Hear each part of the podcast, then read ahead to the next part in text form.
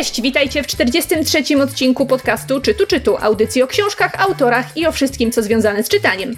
Ja nazywam się Megu i jestem autorką kanału Katus Gikus, a ze mną tradycyjnie przy mikrofonie siedzą Kasia, e, autorka bloga Zwierz Popkulturalnym, współprowadząca podcast ZVZ i autorka książki Oscary Sekrety Największej Nagrody Filmowej. Wow, teraz cokolwiek powiem, wypadnę strasznie blado. Ja jestem Ocia i prowadzę kilka podcastów, między innymi oprócz czytu czytu Gorące Krzesła i sesję na podsłuchu w ramach podsłuchane.pl. A skoro się już przywitałyśmy i wyszło nam całkiem zgrabnie, co się zazwyczaj nie zdarza, przejdziemy do naszego tradycyjnego segmentu, to znaczy omówimy, co ostatnio czytałyśmy, czyli przejdziemy do książek z torebki. I zacznie Katarzyna, ponieważ ona mnie wyznaczyła na prowadzącą, więc ja ją wyznaczam na zaczynającą. O mój Boże, zacznij się ode mnie. Dobrze, teraz chciałabym Wam dzisiaj powiedzieć o książce, której w ogóle jestem patronem medialnym, e, ale moja opinia o tej książce nie wynika z tego, że jestem patronem medialnym, a dlatego, że uważam, że jest to bardzo ciekawa publikacja. Tytuł jest Ina Benita za wcześnie na śmierć, autorem jest Piotr Gacek, a książkę wydała mm, wydawnictwo krytyki politycznej. Jest to książka, która jest biografią Iny Benity. Ina Benita była polską aktorką, która zaczęła swoją karierę w dwudziestoleciu międzywojennym, dokładnie w latach 30. Jest to taka postać, wokół której narosło bardzo dużo legend i takich niedopowiedzeń, ponieważ ona najpierw grała w mm, kinie, w teatrze, a w czasie wojny wdała się w romans z Niemcem, z żołnierzem Wehrmachtu, mm, za co trafiła na pawiak i w ogóle e, okryło ją to taką, no powiedzmy sobie szczerze, hańbą. Przy czym, no tutaj należy zaznaczyć, że tak, rzeczywiście był to Niemiec, był to żołnierz Wehrmachtu, no ale był to po prostu fotograf na usługach Wehrmachtu no i rzeczywiście wszyscy ludzie, którzy przyglądali się tym uczuciom z boku, e, mówili, że było to po prostu prawdziwe uczucie, że para się w sobie zakochała. No, e, czasem miłość jakby przekracza granice konfliktów wojennych. Niemniej wiemy o Inie Benicie, ostatnia, ostatnia rzecz jaką wiemy to, że wyszła z kanałów e, przedzierając się ze Starego Miasta jakby w czasie powstania warszawskiego no, do bezpiecznego rejonu miasta i tyle wiemy. Potem ona się rozpływa w historii i znika. I Piotr Gacek, który wcześniej napisał książki o Kalinie Jędrusik, jakby chodził wokół tej postaci przez 12 lat i przez 12 lat zbierał informacje, rozmawiał z ludźmi, którzy ją znali, czytał materiały źródłowe i starał się stworzyć jakąś postać tej aktorki, która byłaby zarówno e, ciekawa pod względem po prostu jej drogi artystycznej, no to była taka nasza trochę polska Marilyn Monroe przed, czy Marlena Dietrich bardziej, e, przed wojną, a z drugiej strony starał się jakby odtworzyć, co się właściwie z nią stało. To znaczy, on nigdy nie dotarł do jej bezpośrednio po wojnie, ale mówi, że no jest praktycznie stuprocentowo pewne, że ona wyjechała z Polskim e, i mieszkała już poza granicami do, do późnej starości, jakby nigdy nie wracając do tematu swojego życia w Polsce. Książkę czyta się fenomenalnie. E, to znaczy, jest to taka bardzo sympatyczna, dobrze napisana narracja. Ja przeczytałam tą biografię w jeden dzień. I oczywiście, e, jako osoba, która trochę zna się na tej kinematografii, mam wrażenie, że pewne rzeczy tutaj autor mógłby zmienić, bo moim zdaniem za bardzo ufa e, jakby tym relacjom o życiu aktorki, które pojawiały się w ówczesnej prasie. Ówczesna prasa jakby miała skłonność do idealizowania osób, z którymi rozmawiała, czy być może pewne zachowania dziennikarzy poczytuje za specjalną sympatię względem autorki, podczas kiedy w dwudziestoleciu bardzo wielu dziennikarzy jakby trochę flirtowało z, autorka, z aktorkami w czasie wywiadów, co nie zmienia faktu, że jest to książka bardzo, naprawdę bardzo dobra, wyjątkowa, bo prawdę powiedziawszy, wciąż mamy na naszym rynku bardzo mało takich biograficznych, zbierających informacje, e, materiałów o, mm, o aktorach i aktorkach z dwudziestolecia. Bodajże Bodo miał cztery biografie, ale jest wielu aktorów, którzy nie doczekali się nigdy e, takiego dobrego opisania ich kariery, mimo że na to zasługują. Ale przede wszystkim wydaje mi się, że jeśli nie znacie dobrze kina dwudziestolecia, to to jest taka dobra furtka. To znaczy właśnie przez tą biografię aktorki, która była tego drugiego pokolenia aktorów. To znaczy, ona już była aktorką filmową, która czasem grała w teatrze, a nie aktorką teatralną, która awansowała do filmu. E, jeśli jakby nie znacie tego okresu, to to jest bardzo dobra książka na wejście, po której chce się czytać więcej. Więc ja bardzo polecam. E, wydaje mi się, że to jest książka bardzo ciekawa. Moim zdaniem mogłaby być trochę dłuższa, mogłaby być trochę bardziej rozbudowana, o, bardziej o tło, bo autor trochę zazna, jakby trochę ignoruje taką głębię e, tego tematu, jakby nie rzuca tak bardzo aktorki na tło innych aktorów tego okresu, ale czyta się to po prostu wyśmienicie. E, zresztą rozmawiałam z autorem i byłam udział w takim wieczorku autorskim i, i muszę powiedzieć, że też to, co on opowiada prywatnie o niej jest absolutnie fenomenalne. Bardzo, bardzo polecam. Y, poza tym książka jest bardzo ładnie wydana. Proszę powiedzieć, że nie spodziewałam się tego po wydawnictwie krytyki politycznej, jakby kojarzyłam ich z takimi wydaniami bardziej na takim niezbyt dobrym papierze, miękka okładka, y, jakby te takie przewodniki ich filmowe, kulturowe, które wychodziły przez wiele lat, nie, nie, nie, nie były jakieś takie szczególnie ładne. To jest pięknie wydana książka z ilustracjami, z bardzo dobrym formatowaniem tekstu, takim Naprawdę rzadko na to zwracam uwagę. Tutaj wyszło wyjątkowo dobrze. W twardej oprawie świetnie wygląda na półce, więc, więc jakby jestem naprawdę bardzo miło zaskoczona i bardzo się cieszę, że to wydawnictwo w ogóle wzięło ten temat. I jakby też wiem z własnego, z tego co mi mówili, że oni chcą iść w ten temat. Chcieli jakby to kino dwudziestolecia być może trochę przypomnieć w takich nowszych publikacjach bo e, w ostatnich latach dużo na ten temat nie wychodziło, więc bardzo Wam polecam, po prostu to się bardzo dobrze czyta. Naprawdę świetnie, to jest taka dobra, potoczysta narracja, a przy tym autor nie ukrywa, że ma też, że jest zauroczony swoją bohaterką i to nie jest takie zupełnie obiektywne, e, ale przez to jest tam dużo emocji. Czy ja od razu przyznam, że mnie w takich historiach najbardziej zawsze fascynują te tajemnicze zniknięcia, więc nie byłabym sobą, gdybym nie zadała tego pytania, czy autor tam stawia jakieś hipotezy, co się z tą kobietą stało po tym, jak wyszła z tych kanałów? To znaczy, on na początku jakby w pewien sposób stara się odgrzebać te legendy, które już istniały. I przedstawia jakby nam, jak, jak ludzie sobie opowiadali, co się z nią działo. Bo też, prawdę powiedziawszy, ją, i, że, że zginęła, że, że oszalała. A potem na samym końcu, w ramach epilogu, przytacza taką historię, z której dosyć jasno wynika, że mu się udało dojść do tego, co się stało z tą kobietą. Znaczy, udało mu się dowiedzieć, yy, że ona zostawiła dziecko w Polsce na wychowanie, wyemigrowała, urządziła się poza granicami Polski i, i, i, i jakby wróciła, odebrała to dziecko, już nie wróciła do Polski. Ale to jest też, to jest bardzo ciekawe, bo to jest podanie kogoś, kto jakby jego matka zajmowała się tym dzieckiem i to jest praktycznie wiemy, że to jest prawdziwe, ale nie mamy tego ostatecznego stempelka, więc gdzieś ta bohaterka trochę rozpływa się w powietrzu. Okej, okay, czyli takie trochę magiczne na koniec. Tak, trochę tak, tak. Ociu, a ty co ostatnio przeczytałaś? To ja czytałam coś w zupełnie innym klimacie. Mianowicie e, tym razem wróciłam trochę do klasyki science fiction i przeczytałam Kroniki Marsjańskie Roya Bradbury'ego. Nasi słuchacze mogą kojarzyć, że kilka odcinków temu, w poprzednim sezonie, omawiałyśmy wszystkie trzy jego chyba najsłynniejszą powieść 451 stopni Fahrenheita. Ja ją wtedy czytałam po raz drugi. Y, I y, wówczas y, omawiałyśmy jakby tę książkę przy okazji wznowienia, które ukazało się w serii Artefakty wydawnictwa MAC. No i w tejże samej serii parę miesięcy później ukazał się kolejny zbiór tekstów tego autora, na który składają się właśnie wspomniane kroniki marsjańskie, a oprócz tego muszę sprawdzić. Człowiek ilustrowany i złociste jabłka słońca które podejrzewam będę sukcesywnie czytać e, w dalszej kolejności.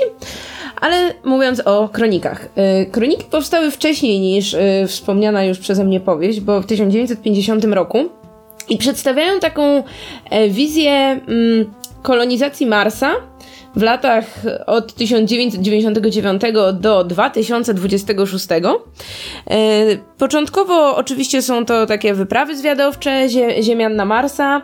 E, kolejne wyprawy zakończone niepowodzeniami, ponieważ Marsjanie mm, wcale się z tych wizyt nie cieszą. E, później już dochodzi do, do kolonizacji i do niestety unicestwienia e, tych e, rdzennych mieszkańców planety. No a na końcu e, poznajemy już takie powiedzmy kolej, kolejne pokolenia ludzi żyjące na Marsie i dowiadujemy się z tej perspektywy marsjańskiej o tym, że na Ziemi wybuchła wojna atomowa i jak to wpływa na, na życie tych ludzi na Marsie, na ich jakieś tam przemyślenia. I to jest y, konstrukcyjnie taka dość nietypowa książka, bo nie jest to ani powieść do końca, ani zbiór opowiadań. Jest to coś pomiędzy, bo jest to niewątpliwie y, pozycja o takiej konstrukcji epizodycznej, gdzie y, Poszczególne rozdziały są historiami innych osób, czy są opowiadane z różnych perspektyw.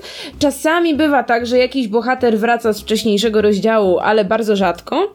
Niemniej jednak to wszystko jakby tworzy taką spójną całość i nie można tego traktować właśnie na zasadzie takiego czytania wyrywkowego, no bo wtedy nie będzie się miało tego spójnego obrazu całości.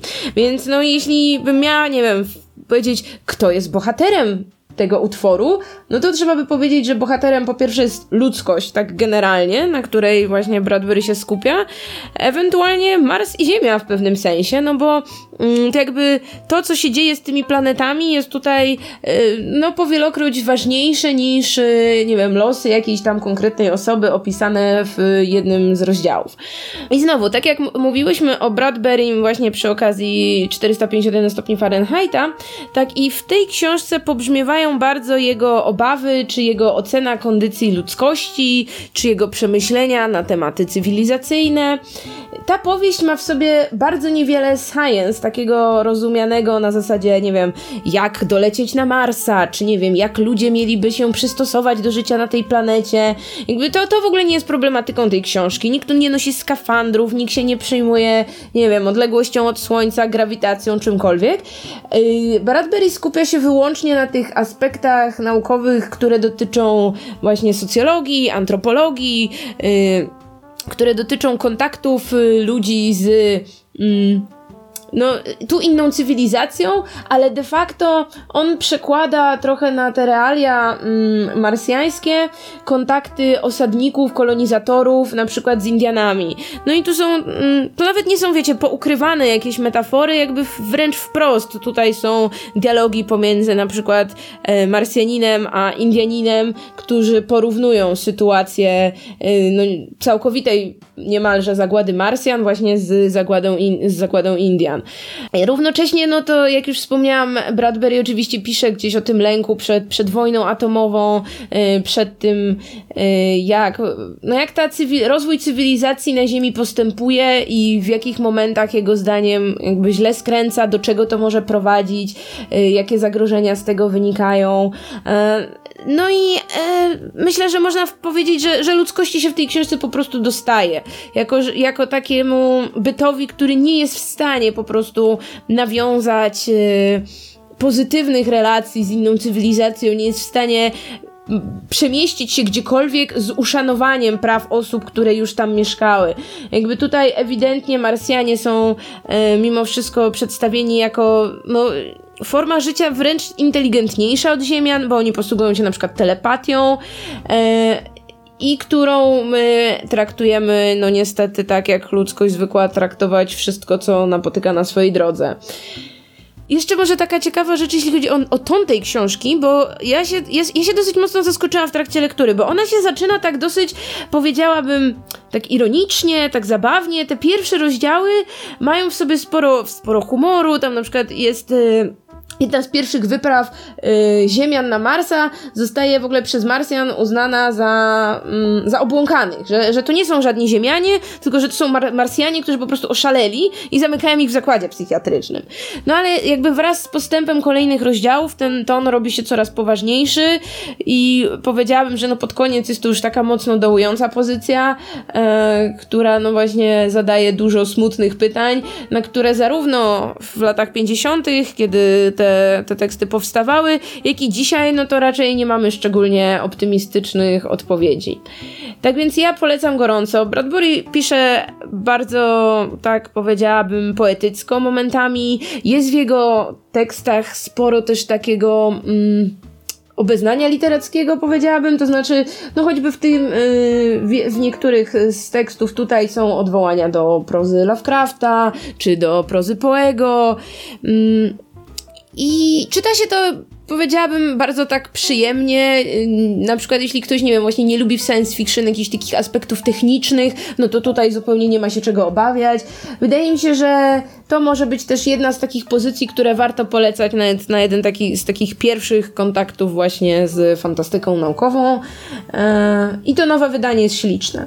Jakby artefakty mają prześliczną oprawę graficzną, jest y, bardzo dobre tłumaczenie, redakcja, korekta, tak więc możecie po ten tom sięgać w ciemno, a ja spróbuję w dalszej kolejności czytać pozostałe teksty autora.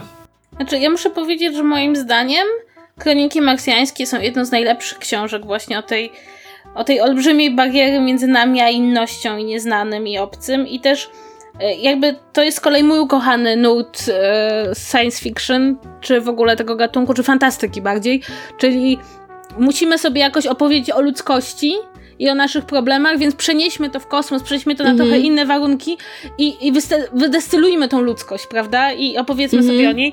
I ja pamiętam, ja czytałam Kroniki Marsjańskie bardzo, bardzo dawno temu, więc może tutaj wspomnienie bardziej, ale pamiętam, jakie olbrzymie wrażenie zrobiło na mnie właśnie to, jak to pięknie pokazuje, czym może być fantastyka, tą taką refleksją nad tym, jacy są ludzie i czy to są ludzie w kontekście z innymi ludźmi, czy to są ludzie w kontekście ze wszystkim. Więc to naprawdę robiło na mnie wrażenie i też zgadzam się z tobą, że nawet jak się nie lubi fantastyki, to Kroniki Marsjańskie to jest idealna, po prostu to jest dobra książka.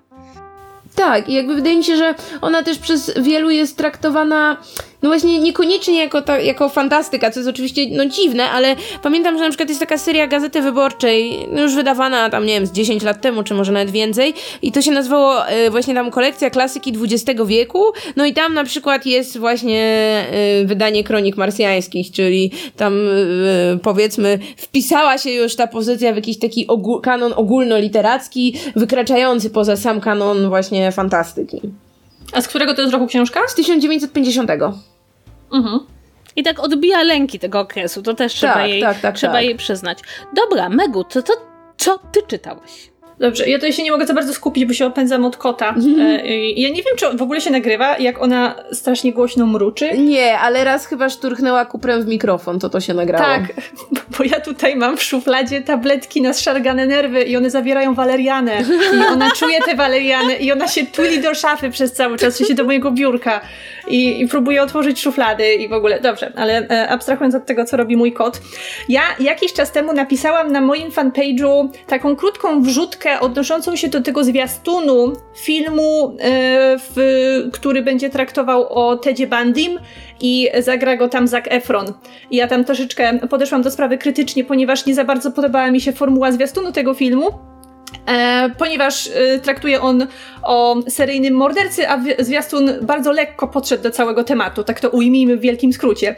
I tam ktoś wtedy w komentarzach przypomniał mi właśnie o książce, na któr- którą na dzisiaj przeczytałam. To jest książka pod tytułem Laleczki skazańców. Życie z karą śmierci autorstwa Lindy Polman, którą u nas wydało, nie zgadniecie co, wydawnictwo czarne, E, w serii amerykańskiej, w mojej ulubionej serii tego wydawnictwa, a całość przetłumaczyła Małgorzata Diederen-Woźniak.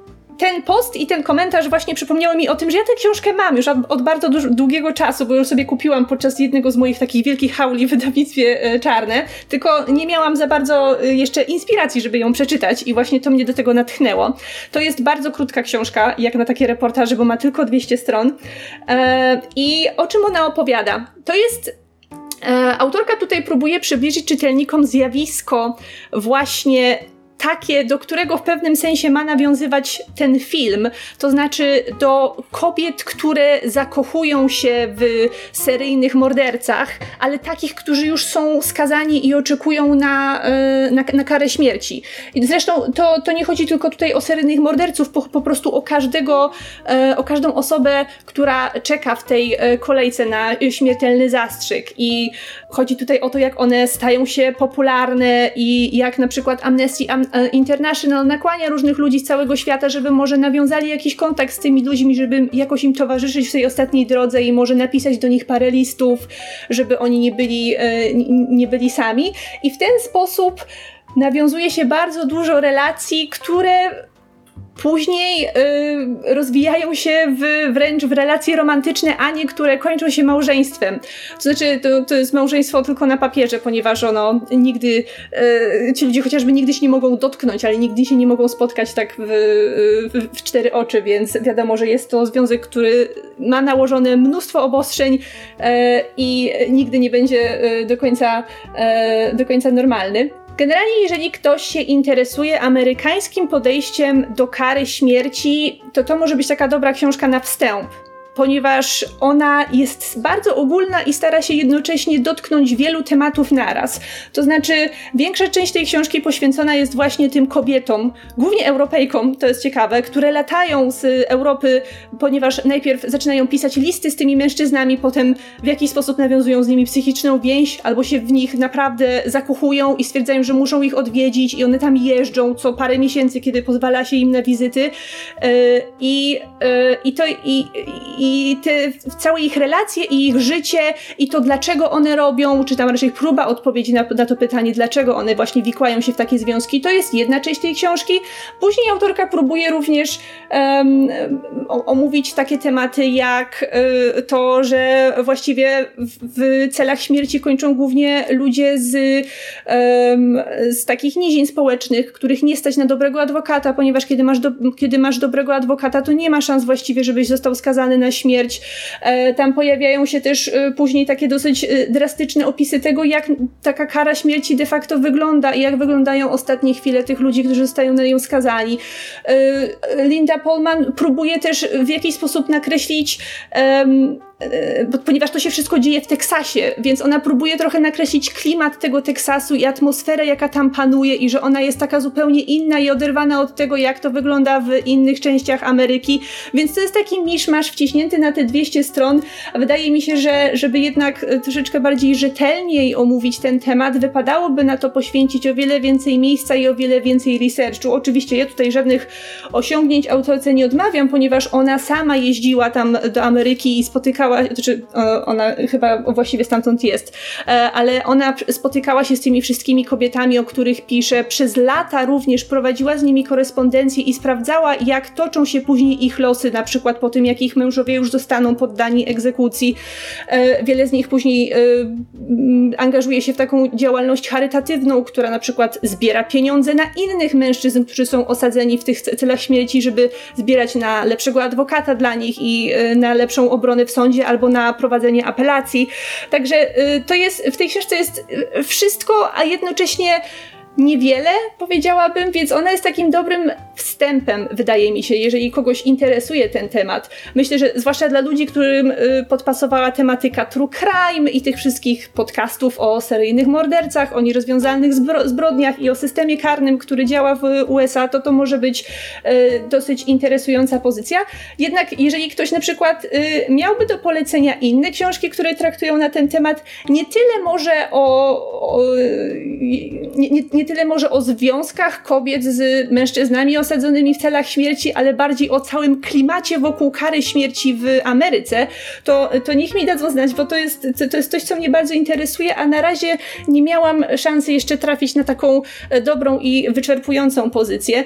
Ja, y, akurat, a akurat to jest temat, który dość mocno mnie interesuje. Kiedyś przeczytałam taką książkę, jeszcze, jeszcze nie miałyśmy wtedy podcastu. Ona się nazywa The New Jim Crow, autorstwa Michelle Alexander i to jest generalnie książka o systemie karnym, który mieli czarnoskórych ludzi w Ameryce i jak tam e, bardzo łatwo jest trafić do więzienia ze względu na kolor skóry i to jest naprawdę bardzo mocna pozycja, e, która otwiera rzeczy na wiele aspektów, o których ja wcześniej nie miałam zielonego pojęcia i właśnie chciałabym, żeby ta książka była tego rodzaju reportażem. Nie jest, ale to nie znaczy, że nie jest, że nie może być dobrą książką. E, ponieważ jako takie wstępne zarysowanie ogólnej problematyki tego, te, tego tematu jest, jest ok, ale myślę, że e, warto później ten temat e, generalnie zgłębiać. I to by było na tyle, jeżeli chodzi o e, nasze książki z torebki, a e, dzisiaj e, będziemy miały dla Was kontrowersyjny, wręcz tabloidowo-plotkarski temat, można by powiedzieć. Aferka. O takie są przecież najlepsze. Oczywiście uwielbiamy aferki, ponieważ bardzo niedawno w polskim internecie wybuchł kałkszwał. Czy jak to się mówi? Nie, nie, nie, nie potrafię Kałkrz... mówić tego słowa. Kałkszwał. Kałkszwał. Nie, bez... Dobrze. Kałszkwał. O, okay, dobrze. to. Powtórz to trzy razy. Kałszkwał. Świetnie. Dobrze, słuchajcie, wybuchła afera która dotyczyła... Afera, to jest prostsze. Dotyczyła książki. A właściwie książka to jest bardzo duże słowo w tym przypadku publikacji. Przedmiot drukowany. Publikacji. Publikacja, wydaje mi się, dała, e, którą wydało wydawnictwo Edipress, mm, które normalnie wydaje książki, ale także wydaje na przykład magazyny. Wydaje mi się, że Gala czy Viva jest ich. Kto, jakiś tego typu magazyn i dużo magazynów lifestyle'owych. I zaznaczmy, że wśród książek, które wydają, to ostatnio są to rzeczy pokroju poradniki Beaty Pawlikowskiej albo książki Blanki Lipińskiej, które są takim, no najgorszym porno książkowym. Generalnie nie wybrałyśmy sobie godnego przeciwnika, tak? Nie są najgorsze, właśnie to jest najgorsze, że one są słabe. Dobrze, ale wracając do publikacji. E, publikacja nosiła tytuł za hajs Matki Baluj i była jedną z najdziwniejszych rzeczy, jakby e, pomijając fakt jej treści, o której będziemy mówić zaraz, formalnie nazwanie tego książką byłoby trudne, ponieważ była... Było to, to trochę tak, jakby ktoś próbował jakąś żenującą stronę internetową z memami zawrzeć w formie książkowej i postawić na półce.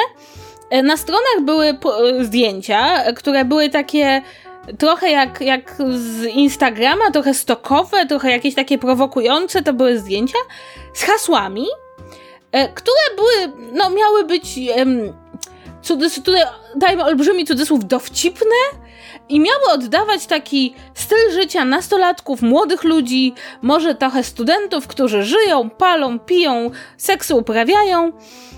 I i tutaj trochę trudno powiedzieć, co ta książka miałaby osiągnąć, e, bo mm, jakby nie, nie miała jakiejś takiej. E, to nie był ani. To znaczy, opis zapowiadał trochę jakiś taki przewodnik po imprezach, po lifestyle'u, po takim fajnym życiu, ale tam... Czekaj, czekaj, bo ja myślę, że opis tej książki zasługuje tutaj na przytoczenie, dobrze, ponieważ sama ta zbitka mhm. tych kilku słów bardzo dobrze pokazuje, z jakim rodzajem kontentu mamy tutaj do czynienia yy, i, i właśnie mi zniknął.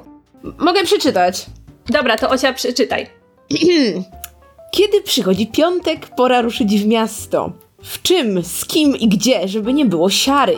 Przewodnik dla lancerów i foczek bez obciachu i bez strachu. Fame, melange, face, snap. Jednym słowem, sztos. I zaznaczyłabym tu jeszcze, wydaje mi się, że to może być ważne w kontekście naszej późniejszej dyskusji, że to jest książka, która w księgarniach stanęła na półkach z plakietką poradnik, yy, także w Empiku.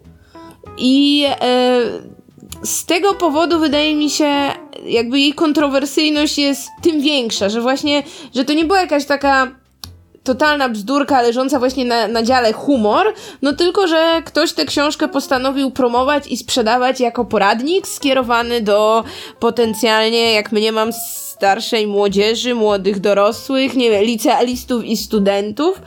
Plus y, w książce znalazł się taki disclaimer. Teksty są inspirowane stroną i tu fanpage na Facebooku za hajs Matki Baluj. Redakcja nie ponosi odpowiedzialności za ich treść.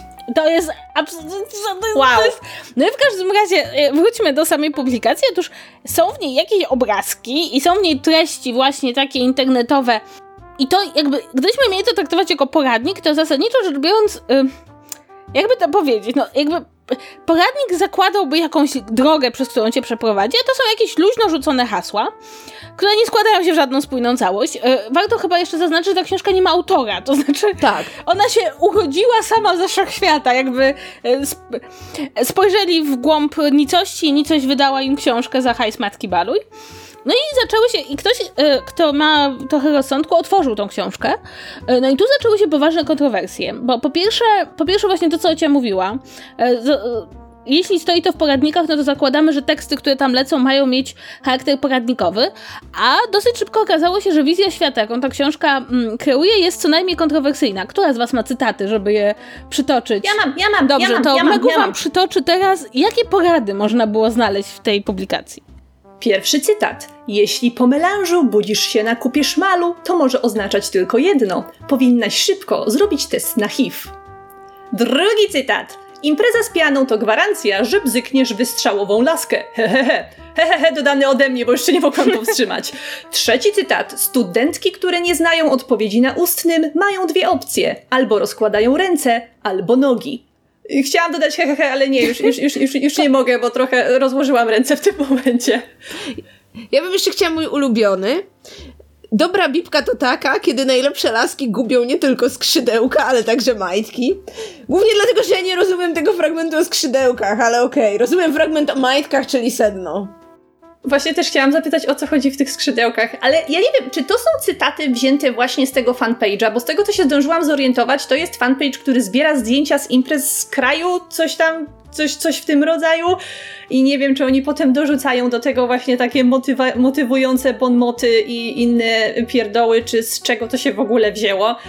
Ja, ja w każdym razie, ja wiem, że to nie jest pierwsza taki, pierwszy taki przypadek, kiedy po prostu jakieś wydawnictwo stwierdza, że genialnym pomysłem będzie wydanie książki bazującej na jakimś portalu internetowym i zebranie jakichś fragmentów tekstów, które tam się e, pojawiały. Ja pamiętam te, taką książkę e, z, z, tej strony piekielni.pl. Nie wiem, czy kiedykolwiek o tym słyszałyście. Tak, tak, tak, tak, tak. Tak, czyli jeżeli ktoś się nigdy z nią nie zetknął, to jest strona, która zbiera takie historyjki o wrednych ludziach, o tym, co wredni ludzie innym ludziom zrobili w życiu i to, to, to, to też ktoś wydał. Więc to nie jest pierwszy taki przypadek. Niemniej jednak wciąż y, frapuje mnie motywacja, która stała za czymś takim, a jednocześnie kreowanie tego, y, nie wiem, y, tego, tego przedmiotu wydrukowanego na papierze, bo tak trochę głupio nazwać to książką, mm. jakikolwiek poradnik albo źródło czegokolwiek wartościowego w życiu. Ja bym tylko chciała odpowiedzieć na pytanie, które zadałaś, czyli co było na tym fanpage'u. Ano trudno stwierdzić, bo w tym momencie, jak się wpisze adres tego fanpage'a wydrukowany w książce, to ta strona nie istnieje. Uuu. Tak więc nigdy się nie dowiemy już, co tam było, chyba że ktoś znał ten fanpage wcześniej. Podejrzewam, że my nie byłyśmy targetem, tak więc no już, no niestety nie doświadczymy mądrości tam, tam, tamże opublikowanych, tak jak i no nie, nie kupimy już książki. Znaczy, z tego co rozumiem też, bo też szukałam w internecie, to to za hajs Matki Balów było hasłem, które wiązało się z jakimiś imprezami, które były organizowane w Polsce. Wiem, że w grudniu była jakaś impreza w Zakopanem, która też odbywała się pod, zgodnie z tym hasłem, więc myślę, że znaczy, to są dwie rzeczy, prawda? To znaczy, jedna to jest taka, że istotnie być może istnieje jakaś grupa w Polsce, która uważa tego typu hasła za zabawne, no bo jakby to są takie hasła typu, no fajna laska to jest taka, która, która ma do siebie dystans i nie przeszkadza jej to, że traktuje się przedmiotowo, chłe, chłe. A fajna impreza to jest taka, na której zaliczysz jak najwięcej dziewczyn, chłe, chłe i ogólnie wszystko jest fajne, chłe, chłe. I ta grupa na pewno.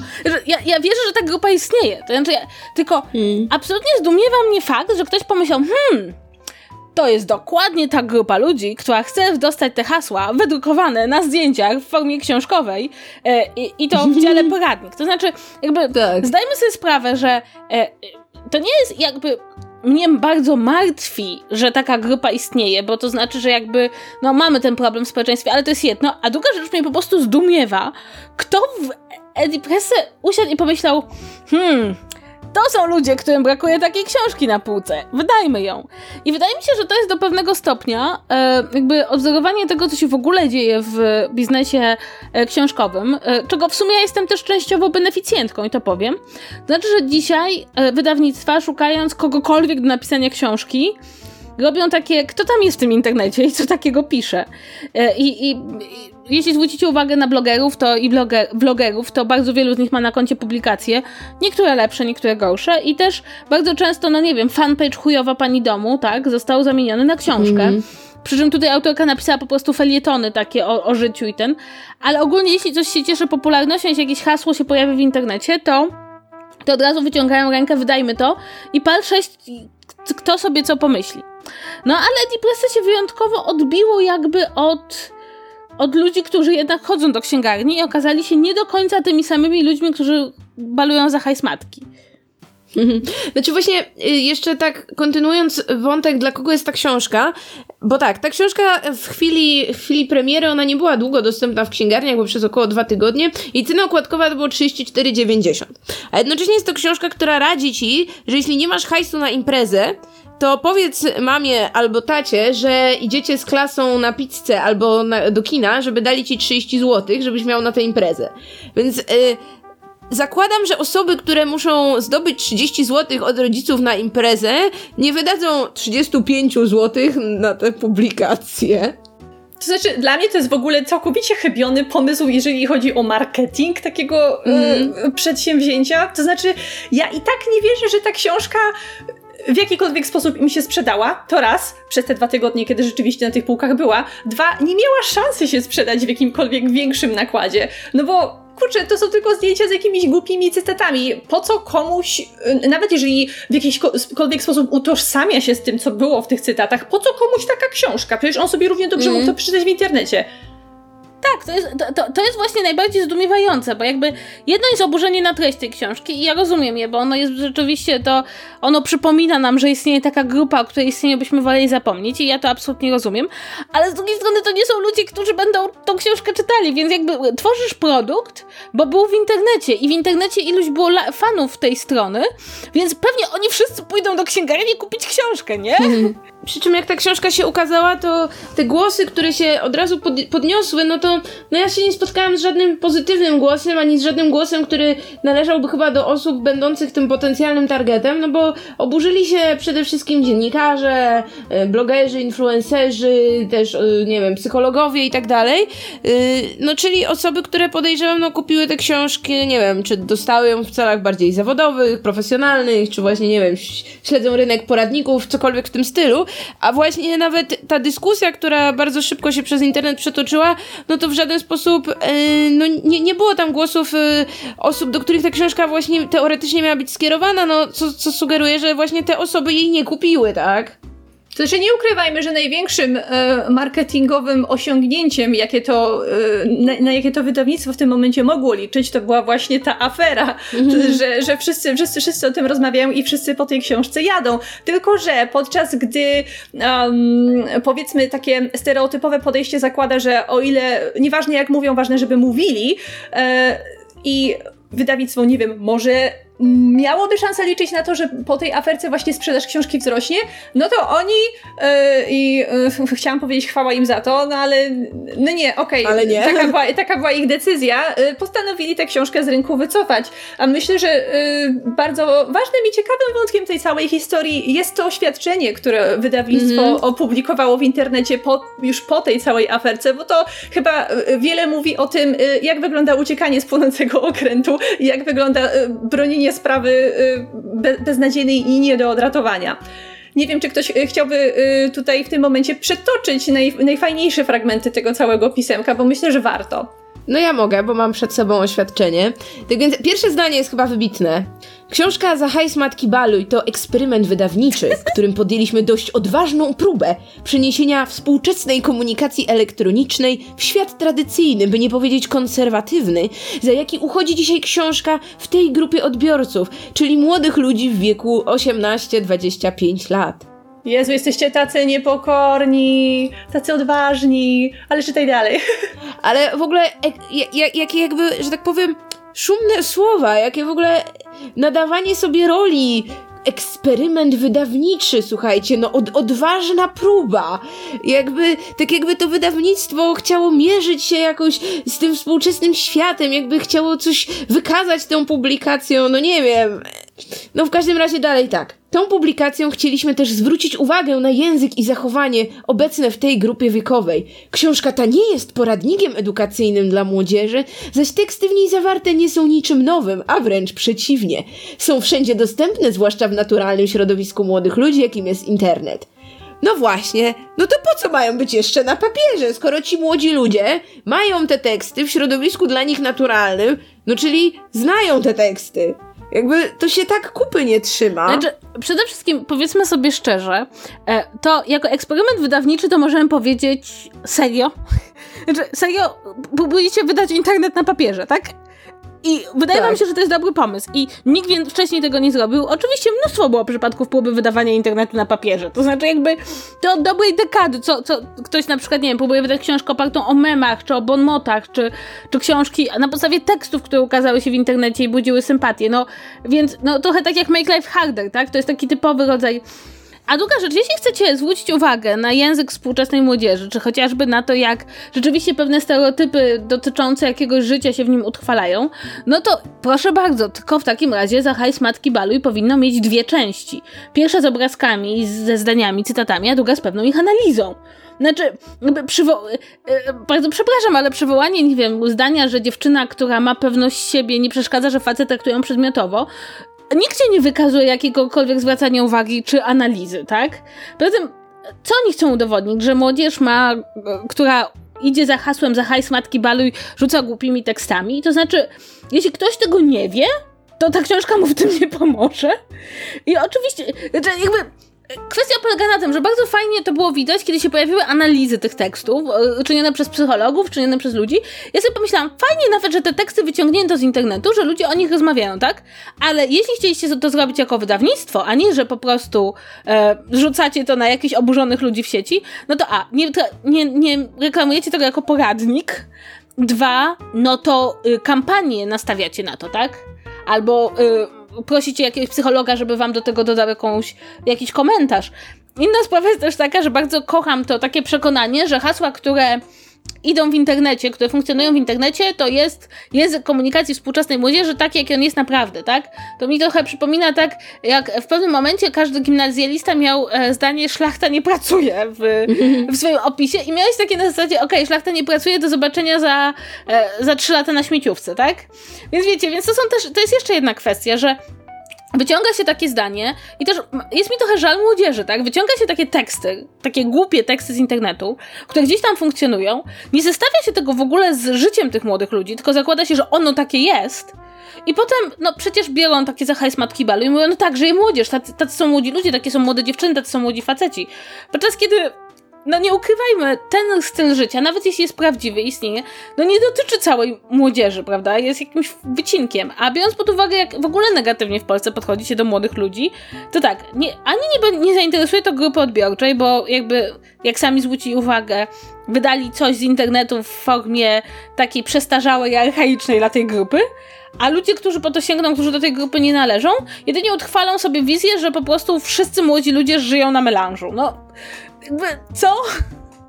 Znaczy, ja, ja, nie wiem, czy naprawdę chyba nie ma żadnych myślących ludzi, którzy po przeczytaniu tego oświadczenia nabraliby się na to, że wydanie tej książki było czymkolwiek innym poza jakąś taką naprawdę bardzo nędzną próbą odwoływania się do najniższych ludzkich instynktów. Mm. To znaczy, e, wiecie, operowania takimi e, bardzo prostymi e, i wulgarnymi tekstami odwołującymi się do stereotypów. Także e, trochę mi, trochę mi żal tych ludzi, którzy musieli to napisać, do których przyszedł prezes wydawnictwa i powiedział: Hej, musimy przeprosić, weź wymyśl coś, żeby, żebyśmy zabrzmiali mądrzej, żebyśmy mogli to wrzucić do internetu, i potem, potem taki człowiek się produkuje i poty wylewa nad tym tekstem, z którego i tak wyjdzie, że jest no, no, idiotą, a przesłanie jego wydawnictwa również jest idiotyczne. Także trochę mi, trochę mi jest, jest, jest ich żal to była taka próba, próba, próba osiągnięcia czegoś przez wydawnictwo, które specjalizuje się w wydawaniu bardzo kiepskich poradników i nie wiem, e, książek o celebrytach czy cokolwiek innego oni tam na rynek wypuszczają. Ach, no to znaczy, czasami po prostu słów brakuje na coś takiego. No właśnie, jeszcze wracając do tego oświadczenia, jakby znamienne jest dla mnie to, że oni w żadnym momencie tego swojego komunikatu, nie wiem, nikogo nie przeprosili, za nic się nie poczuli winni. Jakby jeszcze w dalszym akapicie yy, oni piszą, że są zadowoleni, że ta książka wywołała taką dyskusję, no bo tak wygląda komunikacja wśród młodych ludzi, więc yy, porozmawiajmy o tym, więc jakby jasne, porozmawiajmy o komunikacji wśród młodych ludzi, ale jakby nie, do końca rozumiem, jak wydanie tej książki miałoby jakby rozpocząć y, jakąś, nie wiem, zmianę na lepsze czy cokolwiek. A po drugie, y, jakby z już takiego końcowego fragmentu ich wypowiedzi wynika wprost, że nie czepiajcie się naszej książki, bo obecne teledyski i patostreamy na YouTubie są jeszcze gorsze. I wiecie co, no jakby dla mnie to już jest jakby poniżej krytyki, że wydawnictwo z jednej strony widzi, że sytuacja jest na tyle napięta, że muszą wycofać nakład tej książki z rynku, a jednocześnie nie mają w sobie właśnie tej takiej, nie wiem, odwagi cywilnej, żeby powiedzieć, przepraszamy, no zawaliliśmy, zrobiliśmy coś bardzo nieodpowiedniego, to się nie powinno było wydarzyć.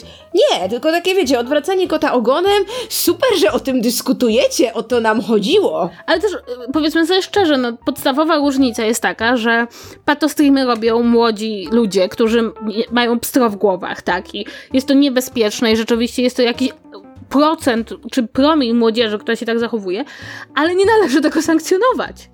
Znaczy, bo to jest ten problem, że tutaj zakładamy, że co innego, kiedy młody człowiek mówi czy robi głupie rzeczy, a jest to prawo młodości B, wyrośnie, możemy go wyedukować, a co innego to sankcjonować wydaniem książki, i mówić, tak, no spoko, no skoro młodzież taka jest, no to wydajmy takie książki. To jest jeszcze jakby dla mnie kwestia odpowiedzialności wydawnictwa. Przy czym ja bym tu jeszcze wróciła do tego, że jakby takich produktów, jakim było to Zacharis Matki Balu i tak naprawdę pojawia się na rynku coraz więcej. I oczywiście one, nie, one zwykle nie są tak strasznie oburzające, ale albo próba czerpania z internetu jakiejś inspiracji, albo wydawanie niby książek, tak? E, które, które tak naprawdę nie są książkami, tylko są czymś pomiędzy książką, notesem, czy, czy, czy jakimś. Ostatnio wyszedł bodajże nie pamiętam, które wydawnictwo wydało znak Dieta Dąbrowskiej na 6 tygodni. Wygląda to jak książka, ale tak naprawdę to jest jakby trochę notatnik, jak, jak, jak się odchudzić z tą dietą, e, rozpisany, prawda, na każdy dzień. I mam wrażenie, że to jest w ogóle jakby ta książka jest takim symptomem tego, co się dzieje z rynkiem wydawniczym. To znaczy, rynek wydawniczy ma olbrzymi problem, bo oni próbują e, jakby brać z internetu różne pomysły, tworzyć książki dla ludzi, którzy nie czytają, mm, coś wydawać, tak? Coś musi być na tych półkach. Mm -hmm. I powstaje coraz więcej takich quasi książek, e, no i z, i prawdę powiedziawszy, dla mnie to nie ma sensu. To znaczy, ja rozumiem, że one próbują się w, utrzymać wydawnictwa, ale zaśmieca to strasznie jakby ten rynek książkowy takim ni pies, ni wydra. To nie, niby książka, mm. ale nie ma w niej treści. E, I dla mnie to jest bardzo przykre, bo dla mnie to świadczy o olbrzymiej słabości rynku książkowego. No i o, też o tym, że próbuje się wepchnąć ludziom coś, co wygląda jak książka, ale w istocie książką nie jest, tak? Y, bo to trochę też y, przypomniało mi się, jak była taka sprawa, o czym też sporo ludzi dyskutowało, że pojawiła się w jakimś momencie moda na takie y, notesy, czy no nie wiem, publikacje zniszcz ten dziennik i pokrewne, które jakby spoko miały tam budzić kreatywność, generalnie polegały na tym, że tam nie wiem, wyrywasz jakieś kartki, coś tam bazczysz po tym i jakby no nie byłoby kompletnie nic w tym złego, że ktoś wydaje sobie takie ćwiczenia, zeszyty, cokolwiek, ale właśnie to też było cały czas marketingowane jako książka i stało, wiecie, tam top bestsellerem Piku i to wydaje mi się też jakby wpisuje się w to, co mówimy o tym takim e, rozwodnieniu rynku książki i próbie sprzedaży książek osobom, które książek czytać nie chcą, pod taką jakby, no wiecie, że to niby książkę kupują, no ale tak naprawdę kupują coś, co książką zupełnie nie jest. No, bo ja doszłam do tych samych wniosków, do których y, doszłyście y, przed chwilą obie. I jeszcze tak y, ch chciałam po prostu rozwinąć ten temat o to, że to tylko pokazuje, że na rynku, znaczy, jeżeli byśmy, jeżeli byśmy na to spojrzeli tak bardziej ogórnikowo, to po prostu na rynku jest tyle książek, tyle niepotrzebnych książek, że równie dobrze można by z niego usunąć jakieś 50% tych różnych wszystkich mm -hmm. publikacji. I to nie jest tak, że ja tutaj chcę uprawiać jakiś shaming na tych, którzy lubią sobie kupić książkę i ją zniszczyć, tylko, że yy, widzicie, poja pojawia się w księgarniach tyle różnych książek, które tak jak powiedziałyście, nawet nie są książkami yy, i tak naprawdę nikomu się to do niczego nie przydaje. To jest tylko takie takie sztuczne pompowanie tego rynku i chwalenie się tym, ile, jak, jakich to nakładów nie mają takie różne niby pozycje, ale tak naprawdę ostatecznie wychodzi na to, że naprawdę albo nikt tego nie czyta, albo y, w jakikolwiek sposób nie przekłada się to na rozwijanie tego, y, tego rynku książki. I to nie chodzi o to, że one są, y, że, że, że nie można wydawać książek, które nie są, nie, nie są ambitne i górnolotne, tylko że naprawdę ja nie bardzo rozumiem, po co zapychać takim takim chłamem półki. To jest, to jest dla mnie w ogóle niepojęte. Znaczy, żeby zarobić. I to jest, i to jest jakby zawsze ten sam problem, z którym jakby tutaj się rozbijamy, rozmawiając o rynku książki, że to jest jednak rynek. Ludzie robią biznes, tak? Wydają książki, bo chcą zarobić pieniądze. I kiedy nie możesz zarobić pieniędzy na wydawaniu normalnej, zwykłej książki, która między tymi dwoma okładkami ma literki, dużo literek, to zaczynasz kombinować, tak? Może więcej obrazków, mniej literek, a w końcu lądujesz z książką, gdzie są obrazki z jednym zdaniem na stronie. Mm, tylko, tylko problem, wiecie, i to, i to jest też trochę tak, że ten problem ma wiele etapów, bo z jednej strony chce to robić wydawnictwo, z drugiej strony tych wydawnictw jest bardzo dużo. Z trzeciej strony, no jakby ludzie też zwróciłam uwagę, jeśli coś leży pod ręką, to to łapią i czasem nie myślą, nie zastanawiają się. Kolejna sprawa, coraz mniej czytają. E, kolejna sprawa też nam się w ogóle, moim zdaniem, obniżył trochę poziomek rynku, po, poziomek, poziom rynku wydawniczego, bo no, wydaje mi się, że takie książki, powiedzmy, jak to 365 dni, czy to 365 dni bis, 10 lat temu byłyby za słabe, żeby je wydać. Nie mówię, żeby ludzie nie wydali erotyki, tylko że byłaby odrobinę lepsza. Więc, więc to jest taka rzecz, o której się mało moim zdaniem mówi w kontekście e, niskiego czytelnictwa w Polsce, że niskie czytelnictwo realnie wpływa na to, co się wydaje i jaką jakość mają rzeczy, które się wydają. Jeśli za zaczynamy mieć rynek książki dla ludzi, którzy nie czytają książek, no to jasne jest, że, no nie wiem, książka, która jest notesem do prowadzenia diety, czy, czy właśnie taka, takie zachal matki balu się będą pojawiać, bo wydawnictwa chcą przetrwać i chcą wydawać książki i co więcej, te plany wydawnicze właściwie, żeby się zbalansowały, no to wydawnictwo wydaje kilka książek miesięcznie, czy, czy, czy, czy kilka e, rocznie.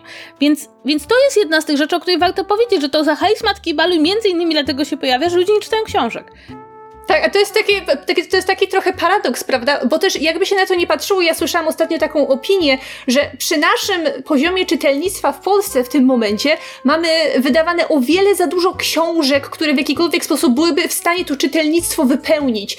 To znaczy, podczas gdy czytelnictwo spada, książek na rynku pojawia się coraz więcej i to jest y, jakaś y, y, bardzo trudna do zrozumienia proporcja, bo ja też nie mam pojęcia na, jaki, na, jakim, na jakiej zasadzie to działa. Bo dobrze, wydawnictwa chcą się, chcą się jakoś utrzymać, więc muszą wydawać więcej książek, ale w jakikolwiek, w jaki sposób im się to opłaca, skoro one, skoro, skoro nikt ich nie kupuje? Tego w ogóle nie rozumiem. No, wydaje mi się, że to może być tak, że mm, wydawnictwa trochę strzelają na ślepo niekiedy i że po prostu kończy się tak y, w momencie, jeśli wydawnictwo no jednak utrzymuje się na tym rynku i jakoś tam tę płynność finansową y, jest w stanie zachować, że po prostu jeden hit wydawniczy utrzymuje, nie wiem, 10 czy 20 tytułów, y, które okazują się niesprzedażowe wiecie, takie hity, hity pokroju właśnie, no nie wiem, nakładów, jakie ma w Polsce, przypuśćmy Dan Brown, czy no nie wiem, tam 50 twarzy Greya i tak dalej, że, czy nie wiem, z fantastyki jakaś tam gra o tron, Eragon, tego typu pozycje, no że właśnie wydawnictwa często decydują się dzięki temu na większe ryzyko, jeśli chodzi o te pozycje niesprzedażowe, jak, jak mają jakiś taki hit w swojej stajni, no ale no i tak długo, jeśli nie mówimy o pozycjach szkodliwych, jeśli to są no właśnie książki, które są po prostu, nie wiem, kiepskie, no czy które są jakimiś dziwnymi tworami, wydrzyj sobie kartki i pomaluj, no to, to jakby okej, okay, no niech to sobie będzie, ale w przypadku publikacji, od której wyszłyśmy, no to jakby szkodliwość społeczna takiej książki jest niewątpliwa. Jakby wydaje mi się, że nikt nie ma wątpliwości tutaj. Jeśli ktoś ma, to e, można sobie wyszukać choćby rozmowy z psychologami na, na temat tej książki w internecie. I że jednak no to jest ten, to, to jest ten moment, kiedy powinniśmy reagować i fajnie, fajnie, że reagujemy, fajnie, że te reakcje były jakby wyeskalowane do tego typu proporcji, no że właśnie po dwóch tygodniach wydawnictwo rządne hajsu wycofało nakład i mam nadzieję, że może inne wydawnictwa, które miałyby podobny pomysł, zastanowią się teraz trzy razy, patrząc na tę sytuację. Tak, i to chyba jest dobry, jakby dobry moment, żeby zakończyć powoli i pokazać też, że mm, także z punktu widzenia rynku czytelniczego i w ogóle rynku książki, dobrze na książki reagować, tak? To znaczy, być może właśnie to wzruszanie ramionami mówienie, oj, wydawnictwa znowu wydały coś kiepskiego, coś, coś co potencjalnie szkodliwego, nie jest najlepszą reakcją. Że trzeba o tym mówić, trzeba pisać, mówić, że nam się to nie podoba, no bo jednak mimo wszystko jako ludzie, którzy są kluczowym elementem rynku książki, też w jaki sposób możemy wpływać na produkt, który jest nam mm. dostarczany. Więc, więc wydaje mi się, że to jest dobrze, że się o tym mówi głośno. I oczywiście, jakby tutaj chciałabym dodać, że to jest trochę tak, że to nie jest, rzeczywiście oni oddali coś, co istnieje. Być może nie chcemy o tym myśleć, ale jeśli ktoś chce jakby rozmawiać o pewnych zjawiskach w społeczeństwie, to musi to robić odpowiedzialnie, a nie, że po prostu wyda sobie cokolwiek i powie, to była dyskusja, bo to jest traktowanie ludzi jak idiotów, więc... No, to był ważny głos. Więc ja, ja mm. myślę, że, że takie rzeczywiście mówienie głośno, co nam się nie podoba, jest bardzo ważne i to jest, wydaje mi się, taka myśl, którą można wynieść z całej tej sytuacji, a jednocześnie wydaje mi się, że jeśli słuchają nas jacyś przedstawiciele wydawnictwa, to wydaje mi się, że powiedzenie sięgnęliśmy po kasę, spieprzyliśmy sory, jest dużo lepsze niż przekonywanie ludzi, że jest się wielbłądem. Tak. I to by było chyba na tyle, to co przygotowałyśmy, e, z tego co przygotowałyśmy dla Was w tym tygodniu. E, dziękujemy Wam bardzo za uwagę, a teraz Ocia powie Wam, co możecie dla nas zrobić. Zostawiajcie nam komentarze pod odcinkiem, czy to na YouTubie, czy to na naszym Facebooku, czy tu, czy tu, czy to na Facebooku podsłuchane.pl naszej sieci. Wysyłajcie nam maile, jeśli macie dla nas, nie wiem, jakieś propozycje tematu, jeśli wybuchła jakaś nowa aferka i chcielibyście, żebyśmy ją omówiły. Czekamy na wasze maile pod czy tu, czy tu małpa No i oczywiście wpadajcie też do naszych innych podcastów. Ostatnio wyszedł nowy odcinek Ghost Punka, czyli sesji na podsłuchu, wrócił ZVZ z nowym sezonem i mamy sklep. Mamy sklep, o którym y, jakoś tak wyszło, że nie mówiłyśmy wcześniej. Jak wejdziecie na podsłuchane.pl ukośnik sklep, to zostaniecie przekierowani do sklepu Gindi, z którym współpracujemy, gdzie możecie dostać nasze produkty. No i są tam na przykład kubki czy przypinki z logo podsłuchane, są koszulki y, z logami naszych podcastów, w tym y, z logo Czytu Czytu. Są nawet dwie koszulki dla fanów Czytu Czytu, możecie kupić obie. Y, I są limitowane koszulki właśnie z dziewiątym sezonem ZVZ, które możecie kupić tylko do czasu, jak ten sezon trwa, więc spieszcie się i kupujcie. Tak, i jeszcze na samym końcu chciałabym Wam powiedzieć, że jeśli słuchacie tego podcastu w środę 13 lutego, to dzisiaj spełniła mojej książki, więc dzisiaj możecie pójść do Empiku ją sobie kupić. A jeśli chcielibyście się ze mną spotkać na spotkaniu autorskim, to 14 lutego w walentynki romantycznie będzie spotkanie w Empiku w Arkadii, a jeśli macie kogoś, jakąś drugą połówkę, która trochę się dziwi, że chcecie spędzać walentynki na wieczorze autorskim, to 21 w czwartek o godzinie 19 w klubu kawiarni Młodsza Siostra na ulicy Dobrej, też w Warszawie będzie drugie spotkanie i będzie je prowadził Paweł. W związku z tym będzie to trochę ZVZ na żywo. I to jest moja autoreklama na koniec, więc jeśli jeszcze nie macie mojej książki Oscary, Sekrety Największej Nagrody Filmowej, to błagam, kupcie ją, bo ja potrzebuję pieniędzy na chleb. I, na masło. I na masło. I tą o, optymistyczną myślą i e, tym e, jakże entuzjastycznym zachęceniem do zakupienia książki Kasi kończymy e, odcinek w tym tygodniu. Dziękujemy Wam bardzo za uwagę i do usłyszenia następnym razem. Cześć! Pa, pa! Cześć!